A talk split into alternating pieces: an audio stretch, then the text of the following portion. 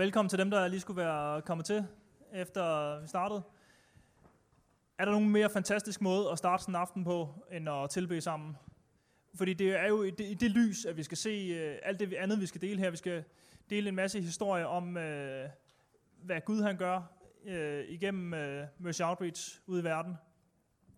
Så jeg synes bare, det, det, er, en, det er en dejlig måde at, at komme i gang på sammen. Um, Ja, hvor skal man næsten starte? Øh, når vi siger Mercy Outreach Danmark, så det er jo en, det er jo en dansk organisation. Det vil jeg gerne bare lige brede ud en lille smule, for hvem er Mercy Outreach Danmark? Prøv at kigge jer rundt. Og lad være med at kigge herop, men kig jer rundt. Det er Mercy Outreach Danmark. Øh, Mercy Outreach Danmark er de medlemmer og de mange, mange frivillige, øh, der er med til at, at gøre det her muligt. Øh, jeg kunne nævne rigtig, rigtig mange forskellige ting. Og lige om lidt vil jeg gerne øh, se nogle bestemte heroppe, for der er nogen, jeg gerne vil have, I skal stifte bekendtskab med. Øhm, men det er, det er fordi, at det er et, et særligt team, jeg arbejder sammen med herinde i staben. I må godt komme herop. Øhm, øh, stabsteamet, hvis I har lyst. Altså, øhm, og grund til, at jeg gerne lige vil se, bare kom helt herop. Ja, klap. Er selvfølgelig. Der, udover de her smukke, smukke mennesker, så tæller vi også her fra sommer af øh, uh, Les Mann, hun kunne ikke være hun er i England, og uh, Maria Sandborg, som uh, har en deadline til sin eksamen her til aften. Men det her team, det er nogle helt fantastiske mennesker. De giver faktisk en dag om ugen for at få lov til at se de ting uh, ske, som vi ser ud i Asien. Kan I ikke lige give min hånd med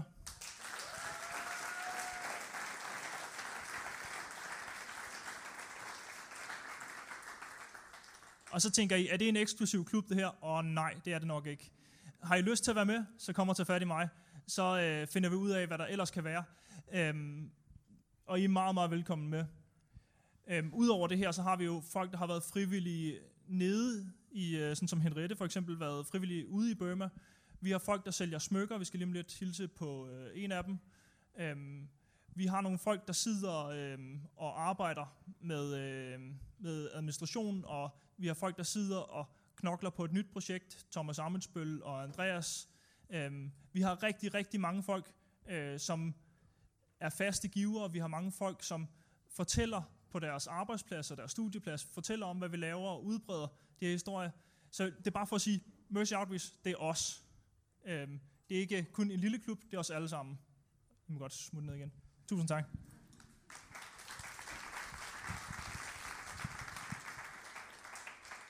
Men måden vi gør, måden vi arbejder på, det er jo, vi har Søren og Lisa, som vi øh, skal stifte bekendtskab med senere, øhm, som er ude i Burma, og det er egentlig dem, der leder, de opstarter, og de er visionsdrivere derude øh, for alt, hvad vi ser ske, både i øh, Nepal og Burma. Og det er derfor, det er dem, der kan komme med de bedste historier. Det bliver meget, meget bedre, når de kommer på. Bare roligt. Øhm, så det er en stor fornøjelse. Vores drøm er at skabe øh, håb i håbløshed. Vi vil gerne se, se de allermørkeste steder blive forvandlet. Vi vil gerne se der, hvor mennesker slet ikke har noget håb. Vi vil gerne se øh, Guds håb blive spredt lige præcis der. Vi vil gerne se øh, menneskers virkelighed forvandlet ude i Asien. Øhm, og når vi kalder det her speak up, så er det taget ud fra øh, Bibelen, hvor der står, øhm, i den engelske vil jeg mærke, speak up for those who cannot speak up for themselves. Øhm, og det er bare det, vi vil. Vi vil gerne stå op for dem, der ikke kan selv øh, tale deres sag og være noget for dem. Øhm, den tid, vi står i lige nu, øh, jeg skal love at lade være med at blive politisk, men øh, der er nogle nedskæringer på udviklingsbistanden. Det må vi bare konstatere. Øhm, og det betyder jo også en hel del for os. Øhm, så den tid, vi står i lige nu, der er det bare nødvendigt, at vi øh, som forening og som venner står endnu tættere sammen om Søren og Lisa og bakker op om dem som familie. Øhm, så det betyder, at, at det her team, der var op her før, øh, de knokler for at, at prøve at fundraise, for at gøre systemerne smartere for medlemmer, lettere at komme til at give fast med PBS osv. Øhm, fordi vi er nødt til at stå sammen, og det er derfor, at det er sådan en fornøjelse for mig at se den flok, vi har samlet her. Se committed mennesker, som er meddrømmere til, øh, til den forvandling, vi ser ude i verden. Det er meget, meget opmuntrende for mig i hvert fald. Øhm, Lis, du må godt bevæge her, deroppe. Ikke? Det er sådan så, øhm, mange af jer vil kende Eden, og der kommer meget mere om Eden. Øhm, det øh, er Lisa, der leder det, og øhm, bare kom helt op. øhm, og kort fortalt, så redder de kvinder ud af menneskehandel, så vi kan sælge smykker non-profit her, så vi kan øh, skaffe endnu flere penge til at redde endnu flere kvinder ud af menneskehandel. Og Lis, der står her, er jo faktisk sammen med øh, Birte, øh, hendes makker, og Kurt, den trofaste chauffør, hvis han er stadig. Øh, det er supersælgerne her i Danmark. Altså, jeg udfordrer jer, men prøv at slå dem.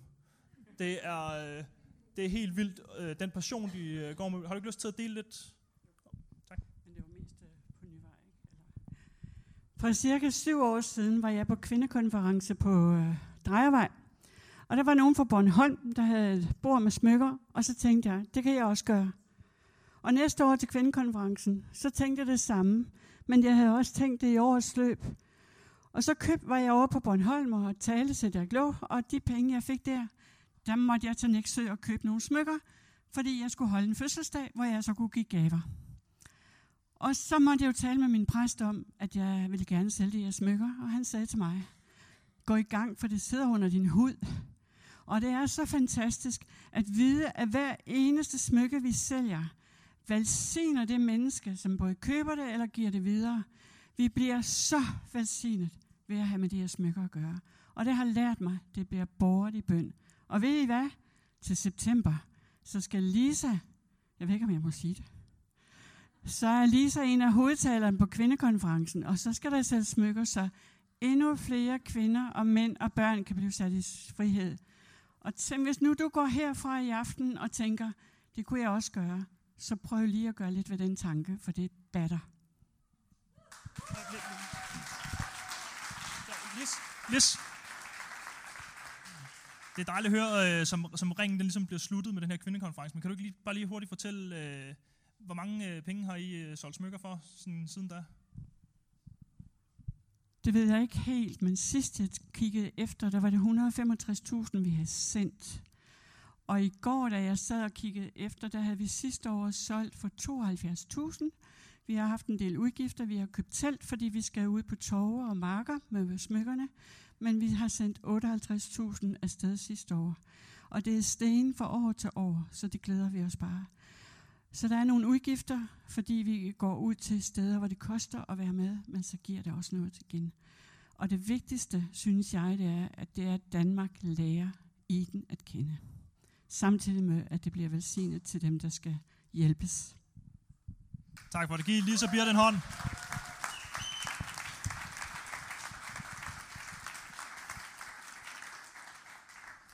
Nå, skal vi ikke øh, rykke til Asien og, og høre lidt om, hvad der sker derude?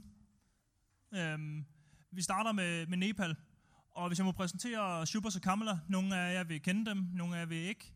Øh, det er vores øh, lederpar nede i Asien, og jeg kunne holde en hel aften bare om de to og deres historie. Øh, det skal jeg nok love, jeg ikke gør. Øh, men det er en helt fantastisk historie. Muligvis får I mulighed for at høre den til efteråret. Øh, for jeg kan breake, at de er begyndt at snakke om måske at komme til efteråret. Jeg kan ikke love noget. Øh, men vi håber at kunne byde dem velkommen. Og så kan I eventuelt høre, hvordan Shubas han er gået fra at være hinduguru til at være kirkeplanter og missionær. Øh, for det er en ret spændende historie. Øh, Shubas og Kamala leder alt, hvad der sker i Nepal. Det vil sige, at vi har slet ikke, øh, ligesom vi har i Burma, Søren og Lisa eller nogle andre europæere, øhm, det er helt lokalt drevet. Og det gør det rigtig spændende og rigtig sjovt. Øhm, og det gør, at vi kan nå langt for pengene, og det kan gøre, at vi får en gang får nogle lidt sjove udfordringer. Øhm, og det er helt fantastisk at arbejde sammen med dem. Øhm, rigtig meget af det arbejde, vi laver i Nepal, det bygger ud fra community center. Øhm, og vi har nu snart fem Lige om lidt kommer der et billede af det, det venter vi lige med. Øhm, vi har noget, der ligner ni kirker, og vi har lige fra starten af været meget, meget passioneret omkring gadebørn. Øhm, men når, når man taler Nepal nu om dagen, øh, så er der noget, vi ikke kan komme udenom. Øh, der, er et, der var et jordskæld, vi ikke kan komme udenom. Og det, det er gået op for mig, lidt ligesom man øh, i USA øh, taler om verden før 9-11 og verden efter 9-11, så i Nepal, der taler man om verden før jordskælvet og verden efter jordskælvet. Fordi den ændrede alt. Øh, det ændrede alt, hvad, der, hvad, hvad de kendte til. Øhm, og derfor, selvom vi har talt om jordskælvet før, så er det, det er bare sådan en faktor, vi slet ikke overhovedet kan komme udenom, når vi øh, taler Nepal. Øhm, en kort opsummering, så øh, den 25. april sidste år øh, ramte der et jordskælv på øh, 7,9, og den 12. maj ramte der et jordskælv på 7,4, og så har der øh, været over 500 jordskælv ud over det på over 4. Men det var ligesom de to chok, der, der ændrede øh, landet. Øhm, og det skal vi jo selvfølgelig respondere på, når vi har venner i, øh, i Nepal. Og derfor så øh, fundraiser vi, og der er rigtig mange af jer, der har givet rigtig flotte gaver, og det har vi formøblet på en ret fed måde, hvis jeg selv skal sige det. Øh, jeg var dernede i februar, og jeg var så stolt over at se, hvordan øh, Shubas og hans øh, medarbejdere havde, øh, havde gjort. Udover at vi søgte en pulje og fik 250.000 til at dele nødhjælp ud på halvanden uge færdig. Så de sidste 250.000, som vi fundraisede selv, øhm, der har vi bygget to community center. Det er noget, vi kalder Sorrow to Joy. Øhm, her der står mig og Martin Valsø oven på taget og sætter et kors på. Øhm, men det er simpelthen at bygge et center, hvorfra at vi kan øh, dels i første omgang holde folk tørre, men vi kan have undervisning, vi kan have en kirke, vi kan dele mad ud, øhm, vi kan have, øh, altså ligesom opret hele landsbyen. Og de to steder, vi har, øh, har sat ind, der har vi så øh, bygget huse for de øh, mennesker, der, der er i landsbyen, øhm, og kører alt muligt forskelligt. Og jeg vil egentlig gerne lige vise en, øh, en video fra, øh, fra hvad hedder, Sorrow to Joy-projekterne, fordi den forklarer det egentlig meget bedre, end jeg kan gøre. Det er meget godt at få lidt, øh, lidt billede på, så den kommer op lige om lidt. Jeg kan nævne, at øh, Sorrow to Joy, det var øh, en af de ting, der lå os aller, aller mest på sinde, lige da jordskælvet ramte. Der, det var, at der er jo simpelthen børn, der mister deres forældre øh, i det her jordskælv. Og der er børn, der ikke bliver passet på og beskyttet, som børn skal gøres. Og øh, det vil vi simpelthen gøre noget ved. Fordi allerede før mig og Søren, vi tog derned, tror jeg, uge eller halvanden efter det første jordskælv, øh, og var med i det andet før. Men øh, der, der var, havde vi allerede hørt historier om øh, menneskehandlere, forklædt som nødhjælpsarbejdere, som var ude for at handle med de her børn, som lige pludselig ikke har nogen forældre. Og derfor var det så magtpålæggende for os at beskytte dem, og derfor var det så meget mere opmuntrende at være dernede og se alle de øh, børn, som ikke er blevet handlet. Og bare vide, en vis procentdel af dem her, de havde bare ikke været der, hvis ikke, øh, hvis ikke vi havde stået sammen om det her. Men jeg tror, vi er klar med videoen. Lød mærke til den, øh, til den gamle kvinde, der, der var et billede af på et tidspunkt. Der kommer lige et, øh, et slide ind. Jeg fik lige en mail fra Shubas i dag faktisk, som jeg bare lige har kastet ind her. Og hun er faktisk lige blevet døbt. Hun er 85 år gammel. Øhm, hun har knogleskørhed. Øh, man, kan, man kan ikke se det på billedet, men hendes arm den sådan, giver sådan helt sådan knæk. Øhm, og hun mistede alt, hvad hun ejede havde. Alt i jordskælvet. Men hun er så glad. Hun er, hun er født også blevet kristen, selvfølgelig, når hun er blevet døbt. Øh, men hun er så glad for, for Sorrow to Joy-projektet har taget sig af hende og hjulpet hende, og hun er ligesom blevet del af en ny familie. Det, det synes jeg bare var en meget god historie, som lige kom ind for højre i dag. For sådan er det at arbejde med Mercy Outreach. Øhm, der sker altid et eller andet. Man kan Skype i timer med Søren og Lisa, og der alligevel så sker der bare noget nyt hele tiden, som man ikke lige har hørt om. Øh, fordi der er bare der er gang i den. Øhm, vi kan rykke videre til Jakob slidet Øhm, fordi der er ikke noget, øh, der er ikke nogen speak up, uden at vi skal snakke lidt om drengene. Fordi drengene ligger os på hjertet, og for dem, der ikke kender drengene, så er det øh, nogle gadedrenge, vi har taget til os i øh, Kathmandu, og de, øh, de er blevet en del af vores familie. Og det her, det er Jakub, og jeg vil bare gerne lige fortælle hans historie som et eksempel på, øh, hvordan det kan se ud. Fordi øh, hvis du kigger ud til højre, der er Jakub, som jeg mødte ham første gang i 2010. Der var en forholdsvis ny øh, inde på centret, og Jakob havde haft en rigtig, rigtig hård tilværelse.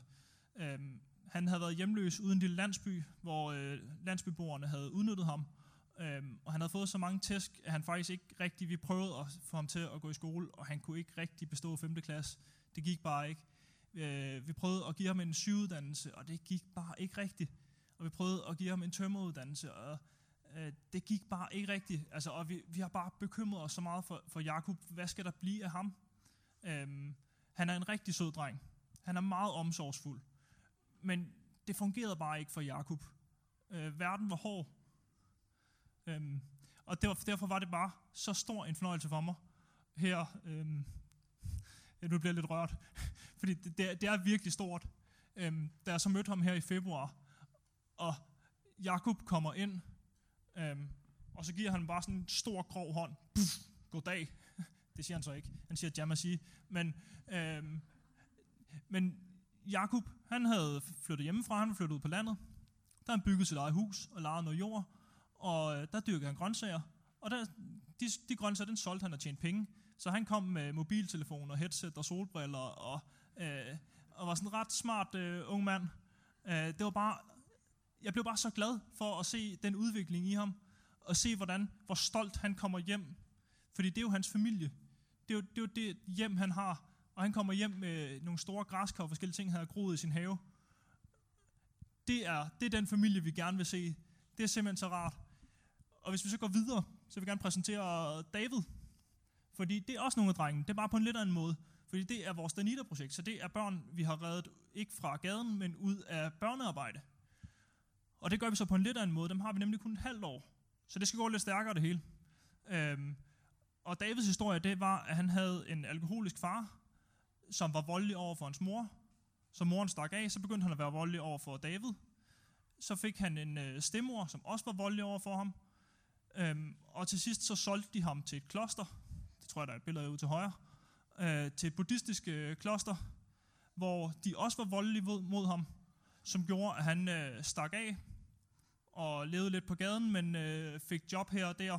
Øh, og der fik vi så fat i ham og fik, ham ind, og han har gået i skole. Det her halve år, hvor han har været sammen med os. Og han var der også, da vi var dernede. Det var dejligt at se øh, en glad dreng. Øh, som man kan se, så leger vi lidt. Og det er en klassisk Oreo-game, som man altid laver med, øh, med Mercy Outreach, når man er på tur. Ikke også, Mathias? Ah. Men øh, han, øh, han er nu kommet hjem til hans øh, bedstemor. Fordi det, det er den måde, vi, vi ordner det på, det er, at vi finder noget familie, fordi de har det trods alt bedst sammen med deres egen familie. Og det kan godt være, at det ikke rigtig fungerede med faren og moren, men øh, det fungerer faktisk med bedstemoren, og vi har sørget for, at hun er i en økonomisk situation, hvor hun kan tage sig af ham, og fået, øh, øh, fået øh, hvad skal man kalde det, ikke uddannelse, men har fået noget kursus i, hvordan man tager sig af børn. Øhm, og så har han det godt der. Så det er jo fantastisk. Så det er en lidt anden måde, at vi, øh, at vi hjælper børn på. Øhm, hvis vi får det næste gang, næste billede, så er det helt nye, som vi slet ikke har snakket om før, det er, at vi begyndte at tage piger ind på samme ordning, som øh, David var på, hvor de kommer ind et halvt år, øhm, og vi beskytter dem og hjælper dem. Pigernes situation er lidt anderledes, fordi der er lidt højere procentdel af, af menneskehandlen til sexindustrien. Øhm, så det er absolut også et fokuspunkt, som, øh, som ligger os på hjerte, øhm, at hjælpe de her piger. Jeg skal lige se, hvor langt det er. Så skal vi til at høre lidt om, hvad der sker i Burma, og jeg vil ikke øh, fortælle så meget selv, andet end øh, jeg vil præsentere Søren. Søren han er en af mine øh, meget nære venner. Øhm, jeg har rejst i Asien med Søren otte gange, og jeg har lidt nogle historier på ham, hvis det er, men dem lader jeg så være med at fortælle nu her. Men øh, Søren kom op. Øh, så, så her har vi så Søren og Lisa. Øhm, de er jo dybest set fra en anden verden, som jeg plejer at sige. Øhm, de er nogle rigtig gode venner, dels af mig personligt, men også af os som øh, kirke her i København Vineyard. De er en del af København Vineyard, og har, de vil selv fortælle mere om, hvordan de har for eksempel plantet øh, den første Vineyard-kirke i Burma. Øhm, Søren og Lisa er meget passionerede mennesker, og det er en fornøjelse at kende dem. En fornøjelse at se, hvordan de hele tiden presser fremad, hele tiden vil se mere, ikke er tilfreds med status quo, ikke er tilfreds med at vedligeholde, men, men bare drømmer om at se Guds rige øh, eksplodere endnu mere. Se flere helbredelser, se flere mennesker, der kommer til tro, se flere folk, der bliver hjulpet ud af de mest sindssyge øh, situationer. Så det er bare en fornøjelse, at vi glæder os til at høre, hvad I har at sige. Ja. Så giv dem en hånd. Mange tak. You want to start with the film? Or? Okay. Øhm, vi har nogle PowerPoint, og vi har lidt film, og vi har lidt øh, historier. De fleste af dem, de, er- de er rigtige historier. øh, og øh, jeg ved ikke, skulle vi bare starte med en film? Øh, eller jeg kunne lige sige lidt om Burma først. Øh, det, det her, det kører lidt på Vineyard Yangon, Vineyard Rangoon øh, stil, hvor, hvor det er sådan lidt slasket. Øh, og øh, det er I egentlig del af, om I vil det eller ej, København Vineyard, for I har sendt os ud. Så I har været med til at starte en kirke i, øh, i øh, Burma, som hedder Vineyard Yangon.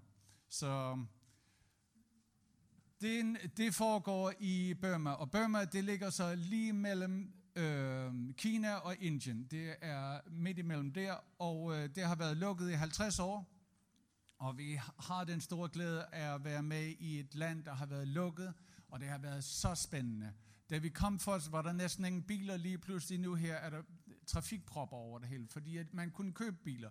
Fordi at landet var under sanktioner, så man kunne ikke købe biler. Så folk de lavede hjemmelavede biler, som så mindre heldige ud.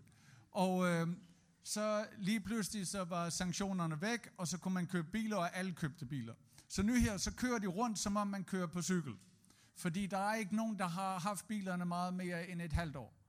Så I kan forestille jer, hvordan det vil være i København. Øhm, så det alt sammen øh, foregår på den måde, hvis du drejer, så stikker du hånden ud af vinduet. Ikke Kasper? Ikke? kan du huske det?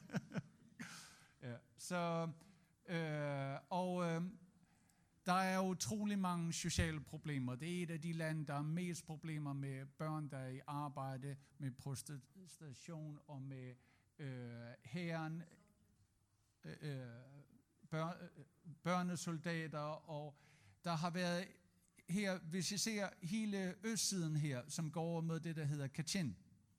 Øh, og øh, der var en, der lavede en vidighed og sagde, at det der Kachin, det lyder lidt som om, de, de har lavet øh, øh, kassemaskiner, altså de, når du lukker sådan en, øh, en øh, kassemaskine, så siger kaching!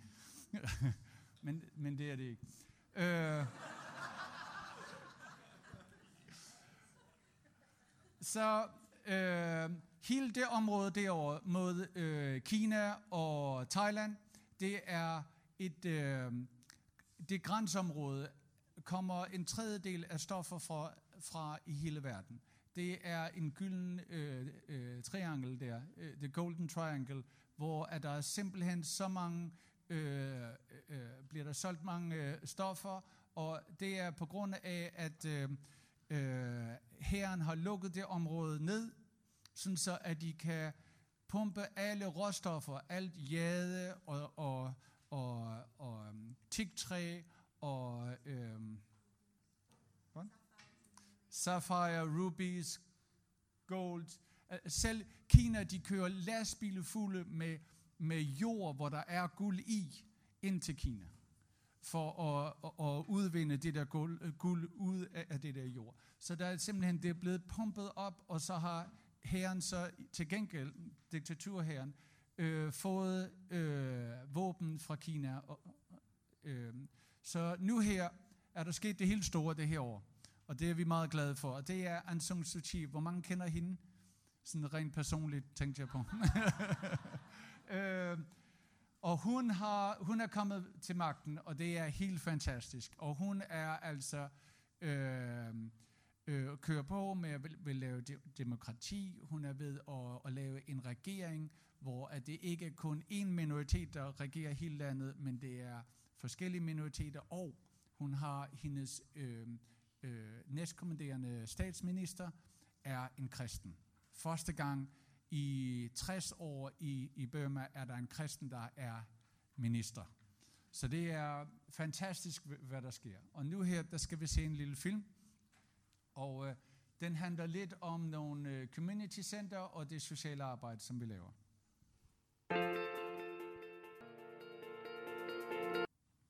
Øh, vi har haft sidste år en ordentlig omgang teams, der kom. øh, her fra Alterna, kan I se, der står de og forklarer om Jesus foran alle de der munke der. Øh. Hvor mange af herfra har, har været nede i Burma? Hvor mange? Hoppa. Og fra Alterna over der? Yes. Øhm, og Alterna, de kommer igen næste år, øh, øh, det kommende år her. Og øhm, øh, så har Henriette været nede i rigtig lang tid. Hvor er Henriette henne? Oh, der, der. Og, og Rune og Therese, de kommer meget snart. Hvor er de henne? Ja, de er seje, de kommer ned og besøger os. De tør. Øh, og øh, så har der været andre også. Og vi har, det helt fantastiske er, at vi har fået også et øh, par fra England. Vi måtte simpelthen skrave bunden. Vi kunne ikke få flere fra Danmark, så vi simpelthen vi tog dem bare fra England. Altså det er gammelt viking-tricks, ikke? øh, så de, de har solgt deres hus, og de har solgt deres bil, og de er kommet ned for at, at hjælpe os i Burma. Så det er helt fantastisk. Og øh, de kører rundt i sådan en ladvogn, der de, de sidder i der. Og øh, det er, vi gør det, fordi at det er rigtig dejligt at arbejde sammen. Og det er godt at få noget frisk, nye mennesker ned, og vi kan, vi kan øh, have det godt i vores øh, projekter, fordi vores projekter med børn der skal der hele tiden ny energi til. Øhm, og hvis du tager den næste, så, har, så kører vi SFO'er dernede, rækker ud til omkring 200 børn om ugen. Og øh, det er på grund af, at øh, skolesystemet, hvor mange er skolelærer her i dag? Nå, det var der ikke ret mange af der her, var. Ja, lidt pinligt. øh, at øh, skolesystemet er ikke blevet ændret siden englænderne de forlod øh, Burma. Så det er, er et system, der er næsten 100 år gammelt, som de kører stadigvæk. I, I, I, I kan se her, hvor mange der sidder på hver bænk. Det er som ens oldefar gik i skole på samme måde. Og det værste er, det er, at sko, skolelærerne, de får næsten ingen løn. De får omkring 80 øh, dollars om måneden. Og øh, det vil sige, at de bliver nødt til at have børnene til at komme til deres hus om aftenen, sådan så at de kan tjene nogle lommepenge. Det vil sige, at de ikke underviser i dagtimerne, de underviser kun om aftenen. Og så øh, øh, de børn, som ikke har penge, de kan så ikke gå til aftenundervisning. Og det vil sige, at de børn, de dumper, og det vil sige, at de ikke kan gå i skole. Når man dumper i Burma, så kan du ikke fortsætte i skolen. Det vil sige, at du skal ud og samle skrald, eller du skal ud og arbejde i en café, eller du skal på en fabrik, eller du, øh, pigerne normalt de kommer i huset et, et eller andet sted, sådan som man gjorde i gamle Danmark. Og øh, derfor er der så meget børnearbejde, og derfor er det meget, meget vigtigt, at de, at de, at de går igennem deres eksamen godt. Og øh, det, det, det er det, vi prøver på. Og vores sted her, hvor de der billeder var fra, vi har fem, fem sådan nogle steder, og det sted der sidste år, alle de børn, jeg tror 30-40 børn, de, de bestod alle sammen deres øh, eksamen, så vi blev meget populære i det område. Øh, hvis du tager den næste. Og så har vi jo startet kirken. Det er jo vores øh, helt store halløj. Og øh, vi havde jo aldrig drømt om, at vi skulle starte kirke. Og øh, vi la- har lavet det her socialt arbejde i mange, mange år, både i Kina og i Nepal og og i Jerusalem. Øh, men øh, det der med at starte kirke, det har været en helt fantastisk ting. Og i vores kirke, der har vi folk fra alle mulige sociale lag. Øh, der er nogen, der har deres øh, chauffør øh, ventende udenfor i en fin bil. Øh, hvor, det er der også en hel del i København Vineyard, der har, ikke? de, øh, chaufføren sidder udenfor og venter på, at gudstjenesten er færdig, og så kører de dem hjem. Der er nogle stykker, der har det. Og så er der nogen, der kommer i kirke, og de står og venter og tripper ved døren til allersidst, fordi de vil lige have to, to kroner, sådan så de kan tage øh, en bus hjem. Fordi ellers så skal de gå i to timer. Og, øh, og er dårligt nok sko på. Og øh, så vi har hele vejen der i kirken. og vi har fra forskellige minoriteter, fra forskellige øh, øh, øh, lande over hele verden. Så det er sådan en rigtig pæn blanding. Øh, det er et tosproget øh, kirke, og øh, det er... Ja, og det, vi har sådan nogle øh, høretelefoner, ikke så smart som jeres, men øh, sådan nogle små øresnegle, som man har. Og det er faktisk kun os og UN, altså FN i, øh, i Burma, som har de der øresnegle i, i, i hele hovedstaden. Så de kalder os øh, det FN Church. øh, og så slutter vi altid af med, at vi, øh, vi har grupper, altså hvor man sidder i grupper, og hvor man, øh, øh, hvor man, øh, man, siger, man, man, man snakker om, øh, om prædikene, eller om øh, ønsker forbøn for hinanden. Så vi prøver at lave den her, vi prøver at brække ned alle de der, øh, alle de der øh, øh, måder, at hele landet er blevet delt op i under, under diktaturet. Fordi at de fleste kirker i Burma, de er en minoritetskirke. Det vil sige, sådan som i Danmark har man måske en færøsk kirke, øh, hvor man som dansker ikke har så meget lyst til at gå hen, fordi at man forstår ikke, hvad der, hvad der bliver sagt. Øh, og, eller man har en grønlandskirke. I, I Burma, der har man alle de der forskellige, øh, 40 forskellige minoritetskirker, og så har man så en anden kirke, også, som er for udlænding kun. Så det vil sige, at der er ikke nogen kirke, hvor alle bare kan komme i. Så derfor så vil vi lave en kirke, der er bare totalt, og nogle gange er det meget store virvar. Fordi at du har, du har slum, slumbørn og, og expat, altså meget rige børn, der løber rundt og leger sammen. Eller der er en af Lisas øh, piger, der har været prostitueret før, løber rundt med rigmandens børn og, og, og leger med dem. Ikke? Så der er simpelthen, og hvad der har været så fantastisk, det er, at det er helbredende. Det er helbredende for de rige. De er faktisk dem, der ser mest af det her. Der var, der var nogen, der de bor i et øh, fireetages hus, og øh, øh, øh 6.000 dollars om måneden, øh, og øh, de, de kommer og de sagde, ved du hvad, hvis det ikke havde været for den her kirke, så havde vi ikke kunnet være her. Jeg tænkte på, det er de eneste rigtige venner, de faktisk har, de der rigmænd. Alle de andre, det er sådan noget, der har med arbejde at gøre, eller andre rigmænd, der egentlig er ligeglade med dem. Det er de eneste rigtige venner, de har. Og på samme måde, de fattige, øh, så, så det er det med, at det brækker det hele, ikke? Og, og laver den der, hvor man sidder i gruppe sammen med nogen, som man socialt overhovedet ikke har noget at gøre med, ikke? Og det, det er bare så stærkt. Så øhm, det er vi helt vilde med. Og øh, i kan se heroppe i hjørnen her, der danser Lisa og mig, øh, til vores øh, julekom sammen, øh, hvor der var tryk på, hvor at vi øh, øh, havde en øh, ladvogn, en, en lille lastvogn fra øh, slumområderne, så, som blev øh, kørt op der, og så alle dem, der ville komme med til jule, kom sammen, de kunne øh, gå op i lastvognen, og der var virkelig, al- altså de måtte stå oven bag på den der lastvogn og køre den der chipen til vores kirke, og øh, vi fik bare så mange som muligt, for det var den samme pris øh, for lastvognen. Øh, og så, så der kom sådan 50 stykker i den ladvogn, og var med til, til vores, øh, til vores øh, julefest. Øh, ja. Og, og så, øh, det her det er så øh, vores øh, øh stab, øh, og de er også fra forskellige minoriteter og forskellige baggrund. De der to unge fyre her, de kommer fra øh, bande. De har været øh, i forskellige øh, bander før, men nu her, der, der er de ude af det, og de arbejder i vores køkken. Som så at hele staben, som er omkring øh, øh 20-25 stykker, vi spiser sammen hver dag kl. 12. Og det er obligatorisk, du skal spise med de andre. Selvom at du ikke har noget med dem at gøre i dit arbejde sådan så vi brækker ned alle de der øh, øh, ophøjede grupper i, i, vores, i vores stab.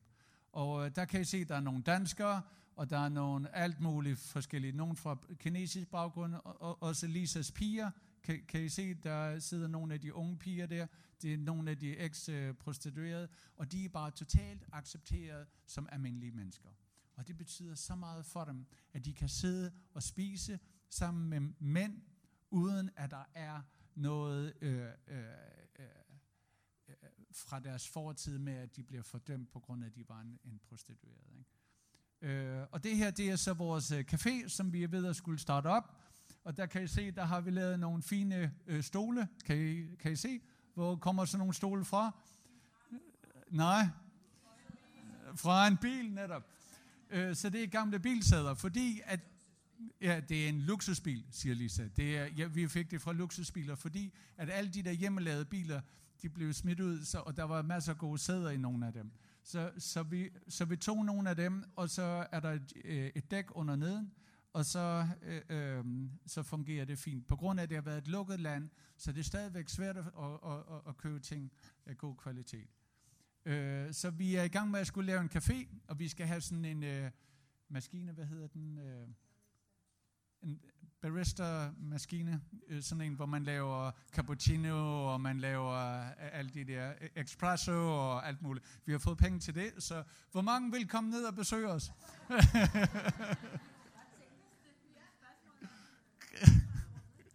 ja, så vi har fået penge til at lave et træningscenter, og det træningscenter, det, og hvis du lige går, går tilbage, så det, det træningscenter, det er så øh, at vi øh, giver uddannelse til øh, Lises piger og til fattige og folk fra bandemiljøer til at blive tjenere og kokke. Og øh, det, så vi skal ansætte en ordentlig kok.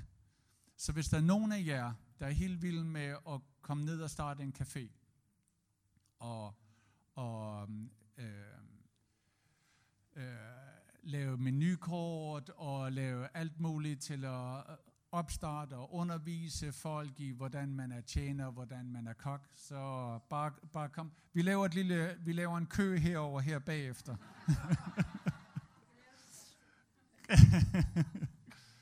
okay. Øh, og det her, det er vores øh, netværksgruppe. Jeg ved ikke, vil I være med til den der netværksgruppe der? Ja. Det, jeg, jeg kan sige, det er temmelig varmt. Det er simpelthen så varmt. Da vi tog det der billede, var der omkring 46 grader i skyggen. Men altså, vi står jo heller ikke i skyggen jo. Men så, øh, her, det her, det er et øh, slumområde, hvor at, øh, øh, vi har arbejdet næsten to år, og det er altså øh, meget øh, fattigt område. Altså de bruger de der øh, bambushytter, øh, øh, øh og I kan se, der står vineyard. Øh, det er en, øh, en øh, vineyard-netværksgruppe. Når vi kommer tilbage, vil vi gerne starte en kirke der, fordi øh, der er, I, I kan se, der er temmelig mange mennesker, og øh, øh, det er svært for os med vores øh, øh, stab, at vi deler det op i mange små cellegrupper, for vi har ikke så meget, øh, øh, vi har ikke nok folk til at gøre det. Og øh, så vi vil gerne starte en søndags øh, gudstjeneste der, øh, når vi kommer tilbage. Og lave noget community center og sådan nogle ting. Og det har vi også fået nogle penge til. Så det er, så Gud han har været rigtig god til det. Så vi skal lave nogle, øh, noget børnearbejde og noget øh, teenagearbejde der også. Okay. Og så øh, har vi kørt den der kirke nu her i to og et halvt år? Ja, så tænkte jeg på, nå, nu begynder det at blive lidt kedeligt. Sådan som Kasper han sagde, altså to og et halvt år, lave det samme, køre den samme kirke. Ikke? Nu må vi i gang med noget mere. Så vi har startet, på den anden side af floden har vi startet en anden kirke. Og øh, øh, der, der var jeg henne ved, og, og vi øh, kendte en, der kendte nogle mennesker der, og vi fik lov til at låne en øh, kinesisk øh, øh, kirke, et lokale, og vi inviterede folk til at komme dertil, og vi havde gudstjeneste. Og jeg, jeg talte det, og jeg følte, åh, det er som om man ikke kan komme igennem her. Altså, hvad sker der? Det, altså, de her fattige, de sidder og ser på en, men det er som om, at det går bare ikke rigtig igennem. Og de var ikke sådan vildt begejstrede for det der, men altså, det, det kørte sådan, ikke? Og jeg gik og, og var, var sådan lidt skuffet. Ikke? Vi havde sådan 20-30 mennesker, men det var ikke sådan, der var ikke totalt øh, gennembrud. Så to dage efter, så kom jeg derover, og så var det helt op at køre. Fordi, at lige efter gudstjenesten, havde den her gris, øh, det er en kæmpe stort svin, simpelthen en ordentlig en, øh, havde givet grislinger, havde født. Øh, siger man det? Giver grislinger? Ja, det er sådan lidt blanding mellem Bornholmsk og ikke har været i Danmark i 30 år. Øh, men øh, den har givet en masse af grislinger, den der. Øh, og øh, der, var, der, der var 10, og de var alle sammen øh, født uden at... Øh, øh, der var ikke nogen, der døde, og de var alle sammen øh, øh, gode der. Og det, det var sket lige efter gudstjenesten. Så nu her var de alle sammen interesseret i at komme i kirke, fordi at Gud, Gud velsigner folk, der går i kirke. så ikke René, det, det ved du alt om. Øh, så derfor så skulle jeg jo hen og bede for alle de der gris. Og der var ikke nogen kære mor, jeg skulle hen og bede for alle grisene der. Så det var simpelthen, øh, vi havde den helt store pinsebøn over de der, de der griser. De grise i fremtiden vil være fantastiske grise og alt muligt. Øh, og, men hvad der virkelig rørte mig der, og, og det er, når du er ude hele tiden, så lærer du, ikke? så lærer du. Vi havde et program med, at vi ville ud og lave en kirke i de der slumområder, og vi synes, at det er altså helt fantastisk, og det er det, vi gerne vil gøre. Men virkelig, hvad Gud ville, det var, at vi skulle røre ved mennesker. Vi skulle ud og, og, og snakke med dem og se, hvad, hvad der er vigtigt for dem. Fordi det er jo meget vigtigt, mere vigtigt, at den der gris, den fødte, end hvad jeg sagde. Hvad jeg prædikede om overhovedet. Det ravede dem over. Det var totalt ligegyldigt. Bare den der gris, den havde født. Gud er her. Gud er virkelig. Vi, vi tror på Gud. Vi vil komme i kirke. Så derfor så, øhm, hvis du tager den næste, så øh, en hel del af dem, der kom i, øh, i øh, halvdelen af dem, der kom i, øh, i kirken, de havde hørt evangeliet lidt før. Så de var sådan, de, de var kristne, men de havde, de kunne ikke rigtig gå i kirke, fandt de ud af, fordi at de var ikke gift. Hvis du ikke er gift, og du har børn i Burma, så kan du ikke gå i kirke, fordi at du, øh, de, de tillader det ikke. Så derfor så øh, fandt vi ud af, at, at der var fire par, som ikke var gift. Så gjorde vi det, at næste gudstjeneste, der giftede vi simpelthen dem alle sammen. Så halvdelen af menigheden blev gift på en søndag. Så I kan se, de står alle sammen her, og de fik sådan en lille gryde og en blomst. Og øh, så var de gift. Og øh, så senere fandt vi ud af, at masser af de var ikke døbt, så vi døbte os halvdelen af menigheden næste søndag. Og øh, åh, den skulle vi lige have omet ud, den der øh, med hans t-shirt. Øh, øh, okay. Næste billede. Næste billede. okay. Så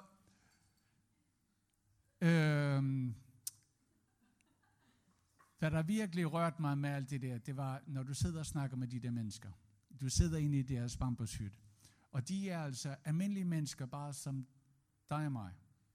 De har deres familie, de har deres drømme, de har deres, øh, deres øh, depressioner, og øh, mest depressioner. Og øh, de bruger sådan nogle hytter der.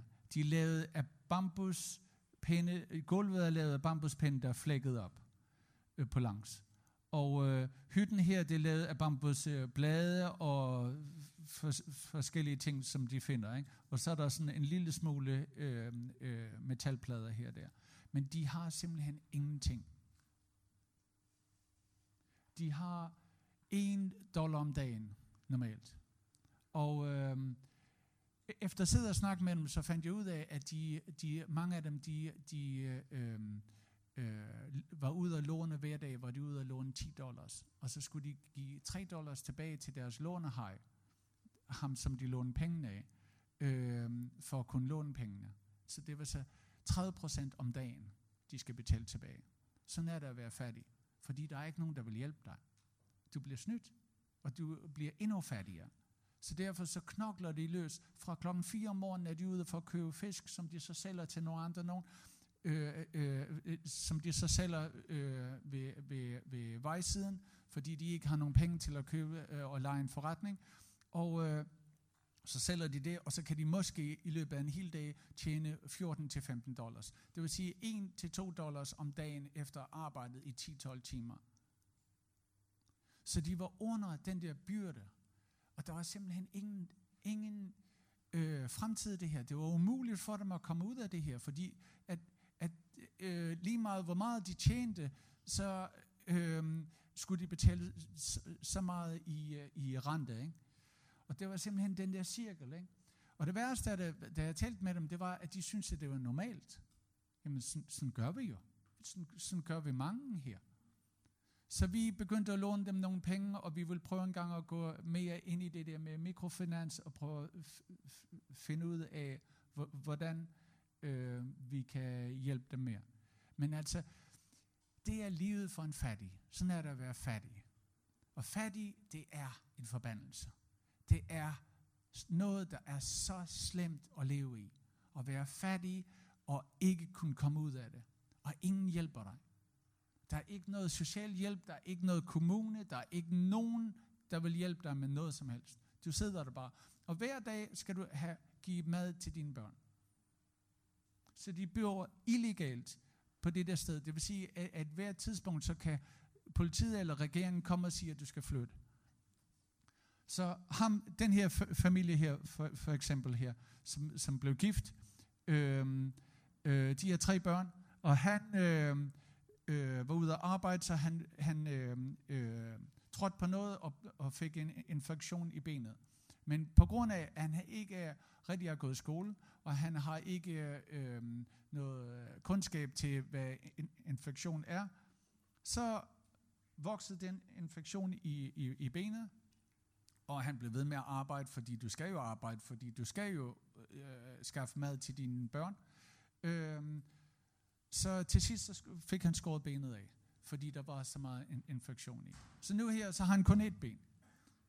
Og øh, han, så hans kone går ud for arbejde, og han, han passer børnene. Sådan er det at være fattig. Og det, det er det, vi prøver at gøre noget ved. Det er det, vi prøver at ændre. Og det er en ære at bruge tid sammen med de mennesker. Det er fantastisk at sidde der og høre deres historie, og komme til at kende dem som personer, som mennesker. Øhm, og det er, hvad der har rørt mig meget det her år. Øhm, og det er øh, sådan nogle steder, vi gerne vil lave de der øh, community center, hvor, hvor vi simpelthen vi er i samfundet der. Vi er der. Og nu her, der har vi fire personer, der går rundt øh, en, øh, tre dage om ugen, og i det område, bare for at snakke med folk. Bare for at komme til at kende dem, bare for at invitere dem til gudstjeneste, bare for at, at øh, øh, se, hvordan vi kan hjælpe dem. Så vi, vi er, ser, ser virkelig frem til næ, næste år, hvor vi, vi kan se en stor forandring i det der område. For det der område der, det er det mest fattigste i hele øh, øh, hovedstaden. Så det var det med mig. Nu kommer min kone med de vilde historier.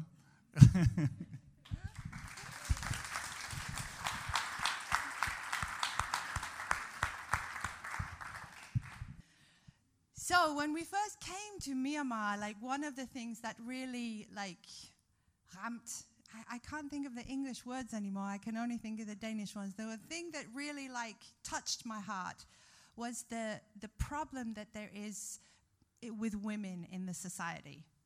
And these things, like you have to, you can only find out about a culture by living in it. There are things that you could never find online, for example. Like when I was living in Denmark, like I realized that every time you've seen somebody before, the next time you see them, you have to say tag for right? But you can't find that anywhere online. Nobody tells you about that. You just learn that about the culture. And sometimes I would be like, oh, sir, and I forgot to say tag for but in, in, the, in the Myanmar culture, I kept seeing this thing about women and how low they are in society. So I started to ask questions. And you know, one of the things is that you cannot wash a woman and a man's clothes together in Myanmar. They never wash men and women's clothes together. You know why? Because the men are worried that a woman, a, a woman will suck out the man's glory. oh, yeah. So when I heard that, I was like, is there some more things like this? And we asked the people in our steps, in, in our, what is it called? staff, in our staff. We asked the, the guys in our staff, Do, does your wife wash your clothes together? No. So even in our staff, it's not just like the, ed, the, the, the, the poor people, it's throughout the whole of society. Women are seen second class. And this also comes from the Buddhist religion. Uh, you cannot be enlightened unless you're first born as a man. So you have to be born as a man first, and then you can move on up. In the big stupa in uh, Yangon, uh, women cannot go close to it. Only the men can go close to it. So it lies very deep in, in the religion and in the society. They don't even have a name in the Burmese language for a tisikona. any any name for it. I choose the polite name, but they they don't have. yeah, they don't have any name for it. Nothing. They just use this. No, I mean, can you imagine as a woman that you can't even describe your own body part because there's no word for it? I mean, that is like, re- that really started to like trouble me. you never thought I'd say Tisakona up here, did you? Oh,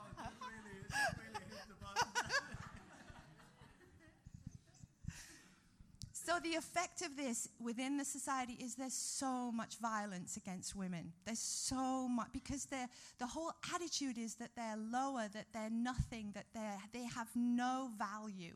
So therefore, you just see violence. In the short time we've been there, we've seen women like beaten up like right in front of us. Like no mercy no like small frail women. And the husbands just going for it and beating on them. It, it, it's picking up rocks to hit them in the head. And even our staff at that time were like don't get involved. That's their business. We don't interfere with things like that. So there's so much to do with all of this with the, the, the attitude towards women in the society and, and this with the debt, you know, I just want to continue to talk about that because it's everywhere. Soren's seeing it with his work. I'm seeing it in my work with the street outreach. You know, just a few weeks ago, we were, we were out there with the mobile clinic, and there was a woman with a baby who was maybe three to four months old. And she's standing on the street where all the other uh, street prostitutes are, and she's holding her baby. And when a customer came along, she gave her baby to one of the other women, and off she goes with this customer. And I'm just like, she's a nursing mother. When, when, she, when she got back, I, I asked her, Why are you here? What, what is going on? And she said, Well, I loaned $50. $50, how much is that, Danish krona? 300 krona. I loaned 300 krona because my baby was sick and there's no health care, there's nowhere that they can go to get money apart from the loan sharks. So they went to, she went to the loan shark, she borrowed 300 krona, and just the interest is $3 a day. 30? 30 krona? 6, 12, 18, 18 krona a day. So actually, in quite a short time, in two weeks, probably she could pay off the $50. But she can't because she can only just make $3 a day. And $3 is quite a high amount to make in the day. Your people, some of them don't even make $1 a day. But it's just that cycle of poverty that people are so desperate to get out of that they stand there with their three month baby and sell their body. And that's where we can make a difference. That's where we can say, this is wrong. We have education, we have understanding, we have experience that can actually make a difference in these people's lives. And that's the exciting things with, with Eden that are, that are going on. It's been so fantastic to see how it's grown there. Um, we started from, uh, when I moved from China, I didn't think it was possible to reproduce there, but it has been. Uh, and I just want to share a little bit about what's gone on over the last year. If we could have that slide.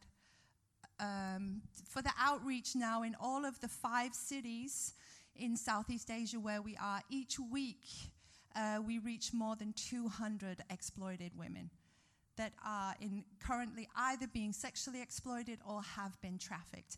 And also the, the children. As you see in the bottom picture, all those children are also um, part of the street outreach. They're also on the street, they, they watch their mothers um, or their older sisters being sold.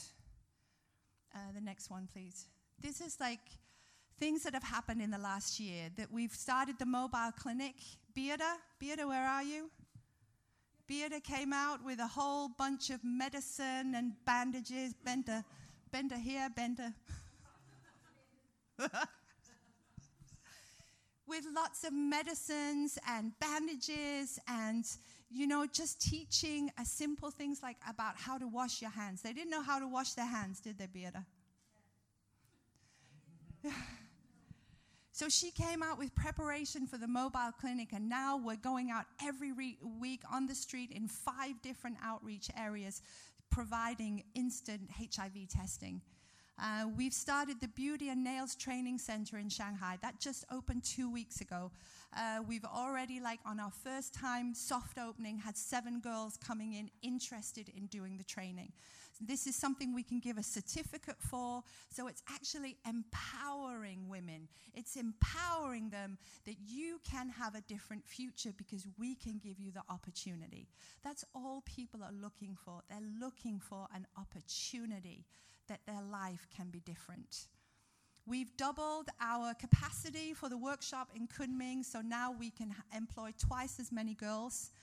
Uh, and we will start in the new city of Xiamen uh, after the summer. So that will be, and that's a very exciting thing because I have never even been to Xiamen. But the local church has found out about Eden and they want to come under the umbrella of Eden and they want to start, uh, start making the jewelry and doing, uh, having the shelter. Um, if you, huh? Yes, it's in China. Sorry. Yes, it's in China. So right now we have three, three cities in China, uh, Kunming, Shanghai, uh, Xiamen. Uh, we are also going in Hong Kong and also in Yangon. So it's, it's very exciting how it's growing. And next Wednesday, I have a very secret meeting with one of the largest retail clothing companies in the world. Okay, but you have to keep it quiet, all right? But I really need your prayers because this is a, could be very, very big for Eden. Very big. And I just ask that you would remember th- uh, four o'clock, it, it will be Danish time, four o'clock on Wednesday, I will have this meeting in London. So I just really need the passion and the vision to be able to share with those, those people that uh, maybe we can get Eden in a very big H. Oh. Okay, we opened the shop in Yangon. we opened the shop in Yangon. That's another exciting thing because part of the training center, it's right next door to the cafe. So we're selling the jewelry. We hope to get tour groups coming in the in the future. We've already had quite a few Japanese tour groups. That was funny, right, Søren? Lots of this. Do lots of this with Japanese. it's re- it's re- it's a small little shop, so everybody's going like this to everybody. It's really quite quite fun. But uh, the girls can also get training in retail. So now we have much wider opportunities. If you don't like the jewelry, to be honest, I couldn't make jewelry. But, you know, it, we wanted to give more opportunities. So now we have the church, we have the cafe, we have the jewelry shop. So we're able to offer girls more opportunities to, uh, to change their life. And the last thing that I want to talk about, if you would put the prayer side up for um, is God gave me a vision uh, to raise up a prayer movement, to raise up a movement of people that would be committed, that are committed to do something about human trafficking. You know, there's the, the latest figures show that there are more than 34 million people uh, being exploited in modern day slavery. That's more than ever in the history of the world. And it's just not right. So God told me to, um, to raise up a prayer movement through a piece of jewelry. So I, after getting the vision from him, I went to our designer and I asked her, I shared the vision with her, and she came up with this piece of jewelry. You see, the heart is missing and the middle heart is there. So this this necklace is given out throughout our five cities to, to girls who are currently involved in human trafficking or sexual exploitation. So this part is given to one person. And this is bought by somebody like you. And when you wear it, you are committed to pray for the person that has the other half of your necklace. So you don't know her name, but you know it is a person. Thank you. You know it is a person. And it's a re- because it's time we started getting personal about human trafficking. It's not just a number. You know, we say 34 million, 27 million, but it's not just a number. It's a person. It's a person who is being exploited. So this way, uh, I don't think there's many left because actually quite a few got sold yesterday, and I think also today I saw you uh, uh, you just holding one. But uh, I'm going to have lots with me at the Women Conference. So hopefully I'll be able to move a lot there, and I'll be getting some more for Vineyard Copenhagen too in the next in the next couple of weeks.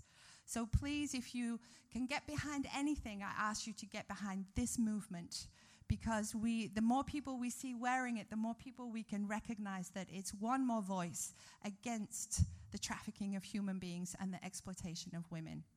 Thank you so much.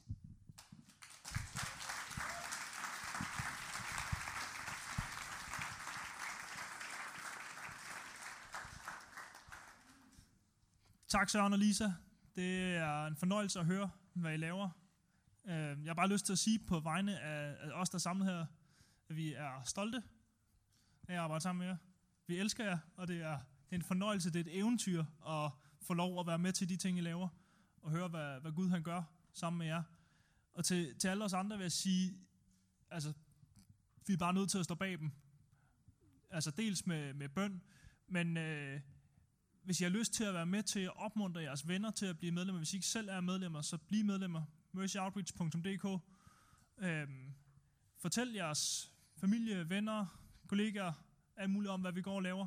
Det er, det er faktisk værd at være, være stolt af, for der, der, sker, der sker bare så meget spændende derude.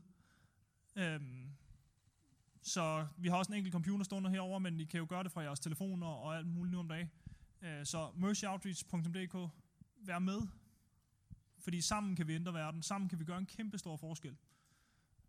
Og tak fordi I vil stå i spidsen for det.